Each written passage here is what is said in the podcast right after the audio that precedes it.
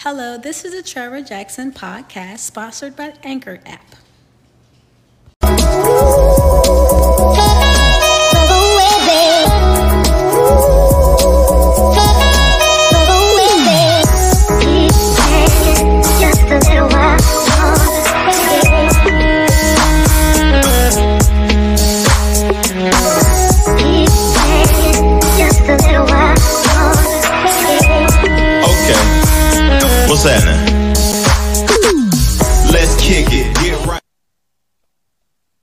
Y'all rocking with that record, it's Date Night off the legendary album that I released in uh, Thanksgiving of last year. But on this podcast, create and elevate. Everybody is a creator. Everybody can create something, has the creative gene in them. Even if it's drawing, it's art, it's creating anything if it's creating a podcast, if it's creating shoes, if it's creating a way for you and your family out of whatever situation y'all may be involved in, everybody's a creator.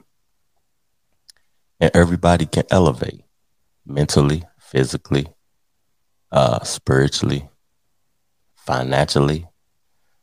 It's a, it's multiple ways to elevate. Life is about elevation. It's about continuous learning, continuously seeking knowledge. So the word of the day, that's what I'm about to start doing on each of these podcasts is a word of the day. It's 5:30 a.m. Hope y'all waking up to a blessed day. Hope y'all waking up to a, a prosperous day. Uh, you got your goals set out, your mission set out, what you want to accomplish today, and you get it done. But the word of the day is desires. Do the things we desire hold us back? Do the things we desire make us miserable? Do the things that uh, we desire leave us traumatized when we can't accomplish or receive the things that we desire? Hmm. You ain't gonna get everything that you desire. How do you react to not uh, winning? How do you react to not getting the things that you desire? Okay, so you know me, the definition. We about to read it. A strong feeling of wanting to have something or wishing for something to happen. Wishing for something to happen. So what if that something doesn't happen? That's how certain people commit suicide. That's how certain people hurt themselves. Desire, that's the word of the day. I'm gonna leave y'all with that and let y'all dwell on that word, desire. What do you desire? Hmm. What if you don't desire nothing? Would that attract all the things that you really desire? Not desiring anything? Hmm. Just something to think about. Okay, so Cosby got released yesterday. Is he guilty? Is he ain't guilty? We don't we don't know. Is Cosby was it a, a bad trial from the jump? Was uh the Me Too movement involved? Hmm, Me Too. Yeah. Is this a win for masculine man? Black man. Let me let me let me you know what I mean, make some sense of it now. Is this a win for the masculine black man? Hmm. I had no clue, but we're gonna discuss this Cosby situation, man, because growing up, I watched the Cosby. The Cosby was the quintessential black man. He was a a boss. He was a family man. He was a father, a good father. He was successful. That's what all of us wanted. Is that hmm? Was they trying to take that out of our vision and make us look at Cosby bad because, like the powers that be, I think they they got it in for the black family.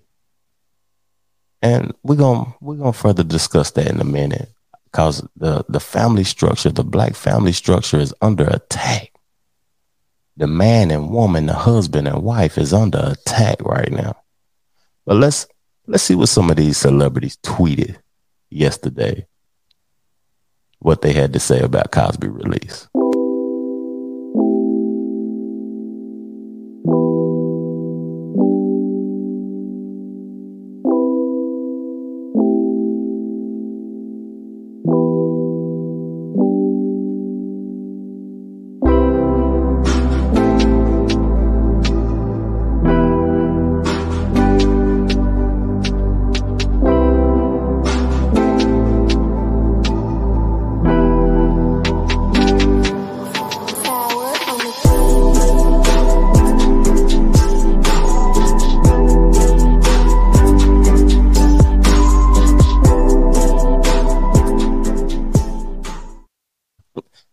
Gibbs a fool for his tweet though, but he's accurate with what he had to say though.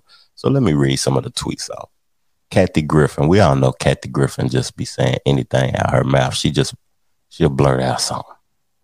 She the lady. If you don't know who Kathy Griffin is, she's the lady with Anderson Cooper who do the uh, New Year's Eve ball drop thing on CNN. I haven't seen her in a while, but she she has done a plethora of things. But that's what I remember her mainly for, Kathy Griffin. So her tweet, she said, "When will things get better for women and girls regarding sexual assault, sexism, misogyny, and ageism? What will it take? So discouraged." I don't know if Cosby beat this because he had money. I don't know if Cosby got out of this because he was treated unfairly by the uh, justice system. It was over 60 plus women, 60, 70 plus women. Could Cosby actually, I haven't even slept with that nowhere near that many women to be sleeping with 60, 70 plus women. That's a sickness.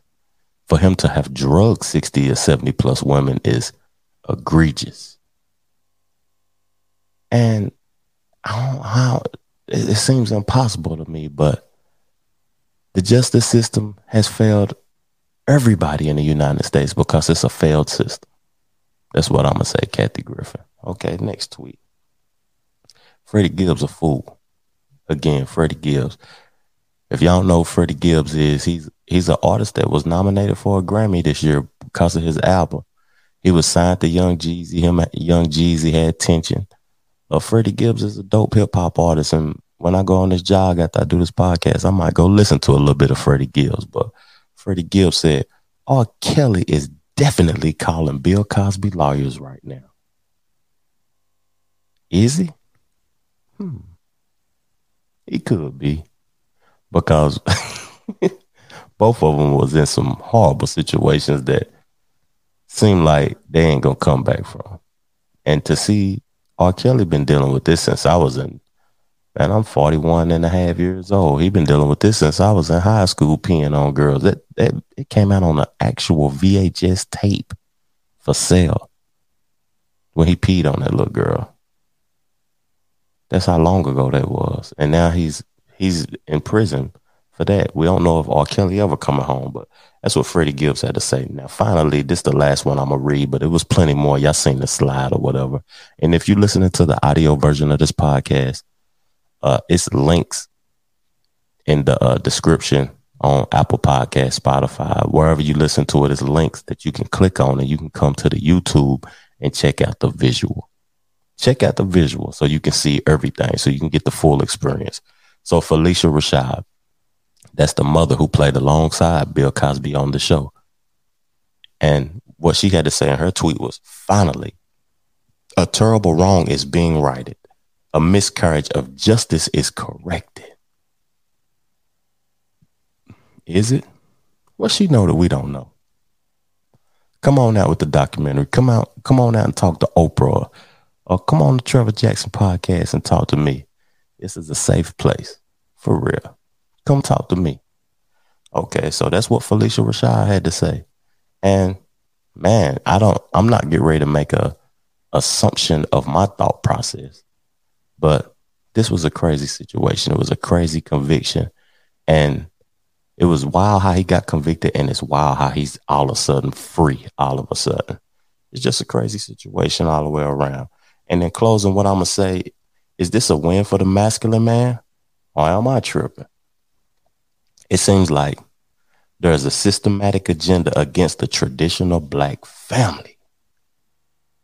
We've seen so much woman support lately. Like woman support, and the man has been excluded. And the LGBTQ rise in this country is just massive. So 70 plus women came out saying that he's guilty. I don't know what he is, but 70 women. If he's not guilty, what was the motive behind the attempt to get him out of here? What was the motive behind it? Guys, be free though. Let me quit whining.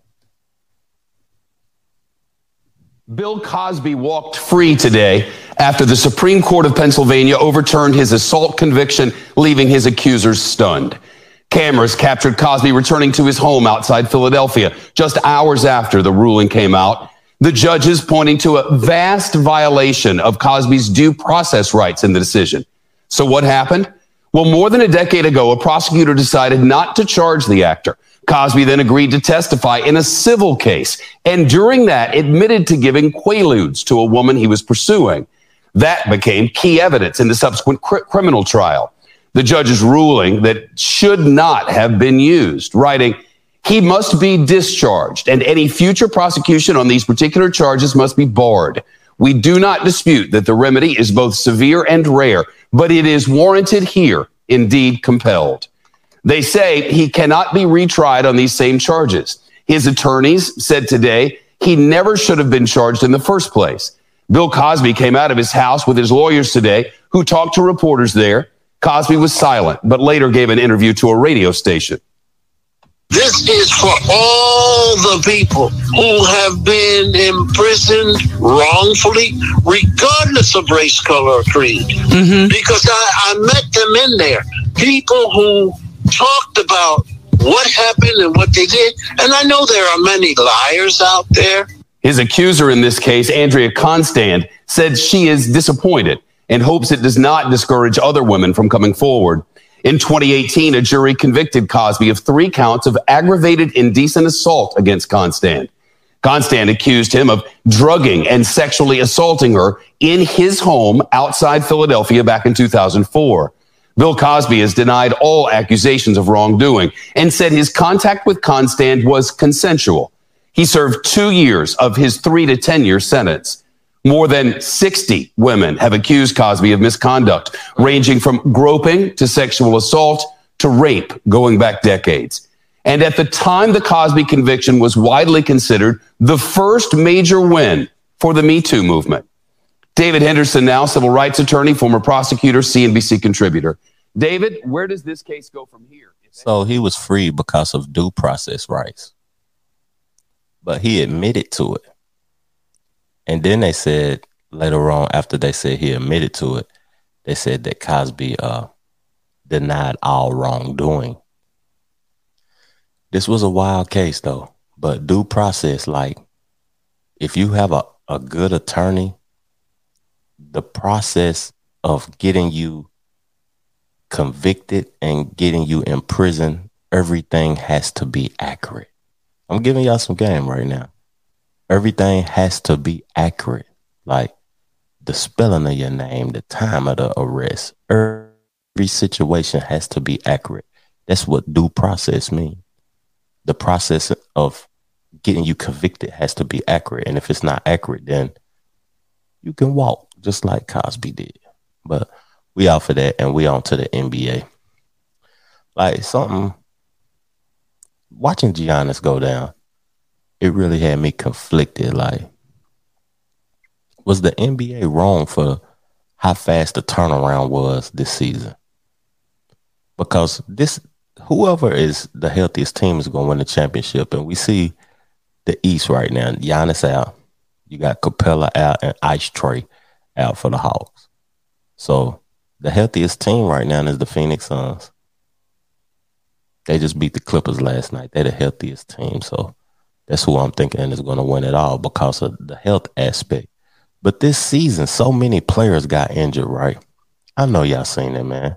So many players got injured that it was ridiculous. Like, it's been so many injuries. This was the worst season ever in basketball history for injuries. People going down. And I'm going to name a few names right quick, though. Giannis just went down. Kawhi got injured. Ice Trae injured. Serge Ibaka injured. LeBron and AD got injured at one point.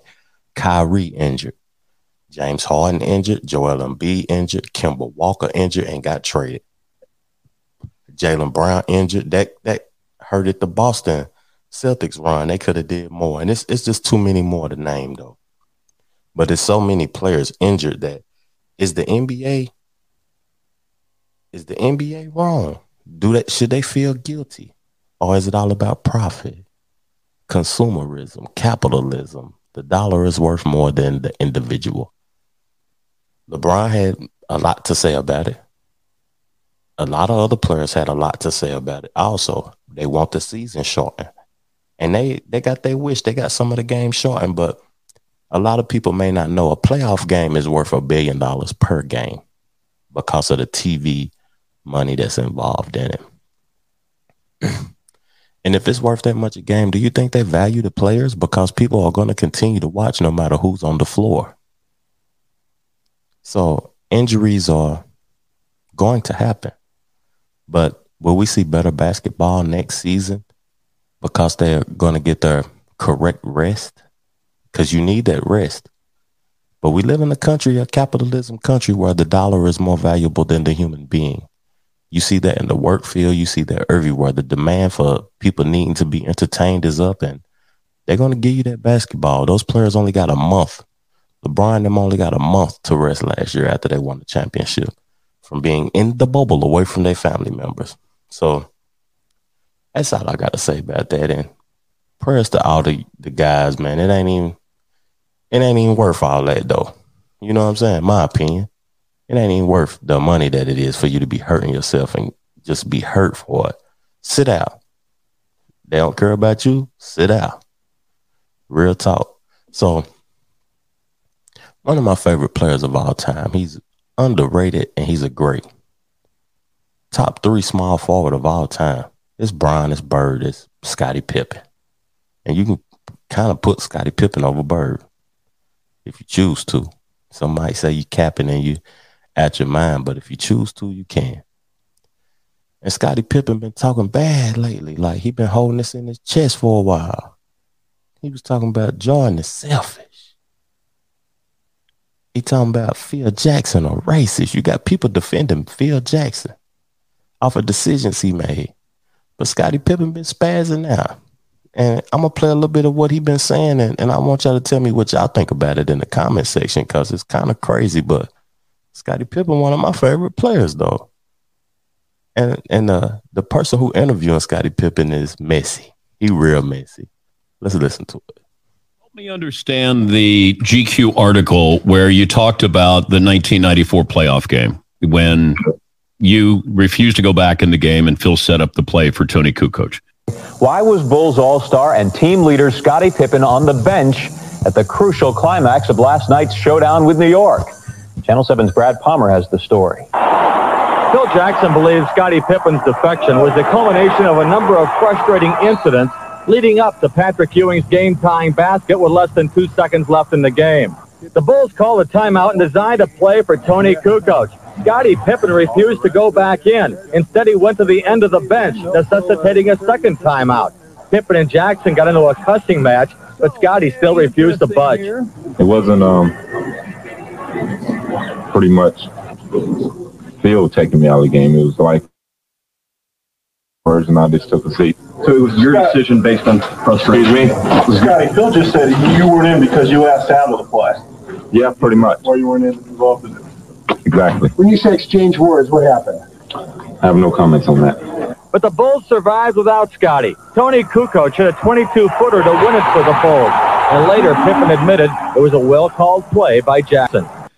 Well, I mean, it's not much to be said if you go back and look at when Scottie Pippen entered the Bulls and when Toni Kukoc entered the Bulls and who deserved the last shot of the game. No, no, no. Uh, I understand that, Scottie. I'm just going by what you said. You said you need to read between the fine lines. And then you go on to say it was a racial move to give him, Toni Kukoc, a rise.